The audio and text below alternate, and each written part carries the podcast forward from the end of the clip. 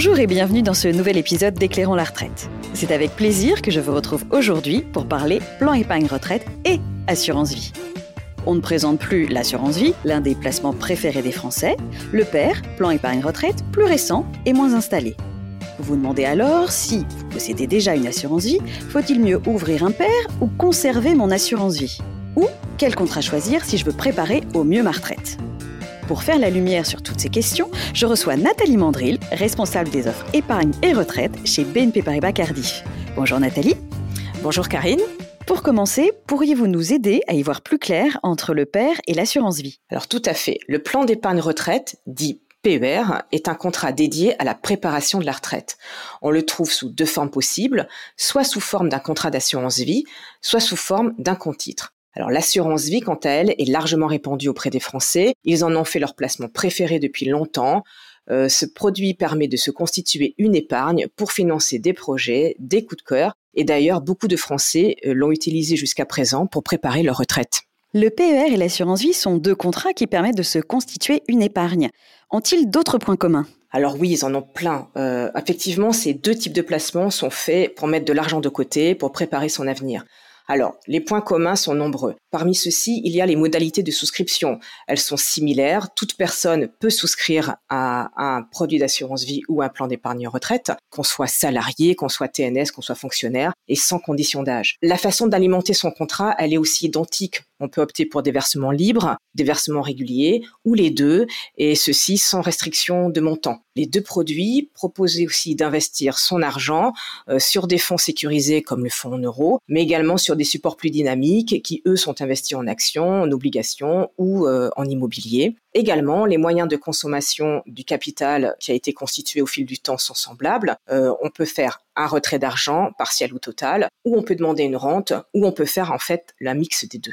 Les deux contrats permettent de désigner euh, des personnes de votre choix pour toucher les capitaux si malheureusement votre décès intervient avant la fin de votre contrat. Toutefois, ils ont une différence majeure, la disponibilité de l'épargne, ce qui explique finalement leur raison d'être, non? Oui, tout à fait. La disponibilité de l'épargne n'est pas tout à fait la même, en tout cas ne s'exerce pas au même moment selon qu'on a un contrat d'assurance vie ou un PER. Donc l'assurance vie, en fait, elle sert un peu pour euh, tous les types de projets que l'on a pour euh, financer les études de ses enfants, pour se faire plaisir, peut-être aussi utilisé pour euh, compléter un apport lors d'un achat immobilier. Et du coup, l'assurance vie est très souple. On peut récupérer son argent quand on veut, quelle que soit la raison, et parfois simplement pour avoir besoin de liquidité. Alors, le PER, quant à lui, est un contrat qui est dédié à la préparation de votre retraite. Donc, les sommes qu'on y place, elles sont disponibles au moment de la retraite, et c'est fait pour ça. Alors, à la retraite, vous pouvez utiliser votre capital selon vos besoins, sous forme de remboursement régulier, ce qu'on appelle une rente, hein, pour venir alimenter un compte courant pour les dépenses de tous les jours, ou selon vos envies, euh, sous forme de retrait. Malgré tout, une petite nouveauté a été amenée par la loi Pacte euh, qui a créé le plan d'épargne retraite, c'est que en cas d'achat de résidence principale, le PER peut être utilisé pour euh, compléter votre apport, mais la fiscalité ne sera pas tout à fait la même. La fiscalité, justement, applicable à ces deux contrats est différente. Nous l'avons d'ailleurs détaillé dans un autre podcast. Pourriez-vous néanmoins nous donner juste quelques éléments de fiscalité à avoir en tête quand il s'agit d'assurance vie et de pair oui, bien sûr. Alors, en résumé, le PER a l'avantage des déductions fiscales possibles sur le revenu lors des versements. Et l'assurance vie a une fiscalité plus faible à la sortie. Donc, si on veut un petit peu aller un peu plus loin, lorsque vous épargnez sur un plan d'épargne retraite, le montant de vos versements est déductible de votre revenu imposable, dans une certaine limite. Plus vos revenus sont élevés et plus votre niveau d'imposition est élevé et donc plus l'économie d'impôt est importante. Si vous bénéficiez d'une économie d'impôt à l'entrée du plan d'épargne retraite, vos rachats seront en revanche fiscalisés. Alors, si l'on considère que vos revenus en activité sont supérieurs aux revenus que vous avez une fois à la retraite, l'opération est avantageuse. Donc ceci est une différence majeure avec l'assurance vie. Sur un contrat d'assurance vie, vos versements ne vous ouvrent aucun avantage fiscal à l'entrée. Mais lorsque vous aurez besoin de votre argent, lorsque vous rachèterez votre contrat, alors là, la fiscalité sera plus faible que sur le PER. Maintenant que nous avons passé en revue les principaux points communs et différences entre ces deux contrats, aidons maintenant nos auditeurs à savoir s'il faut faire un choix entre son assurance vie et un PER.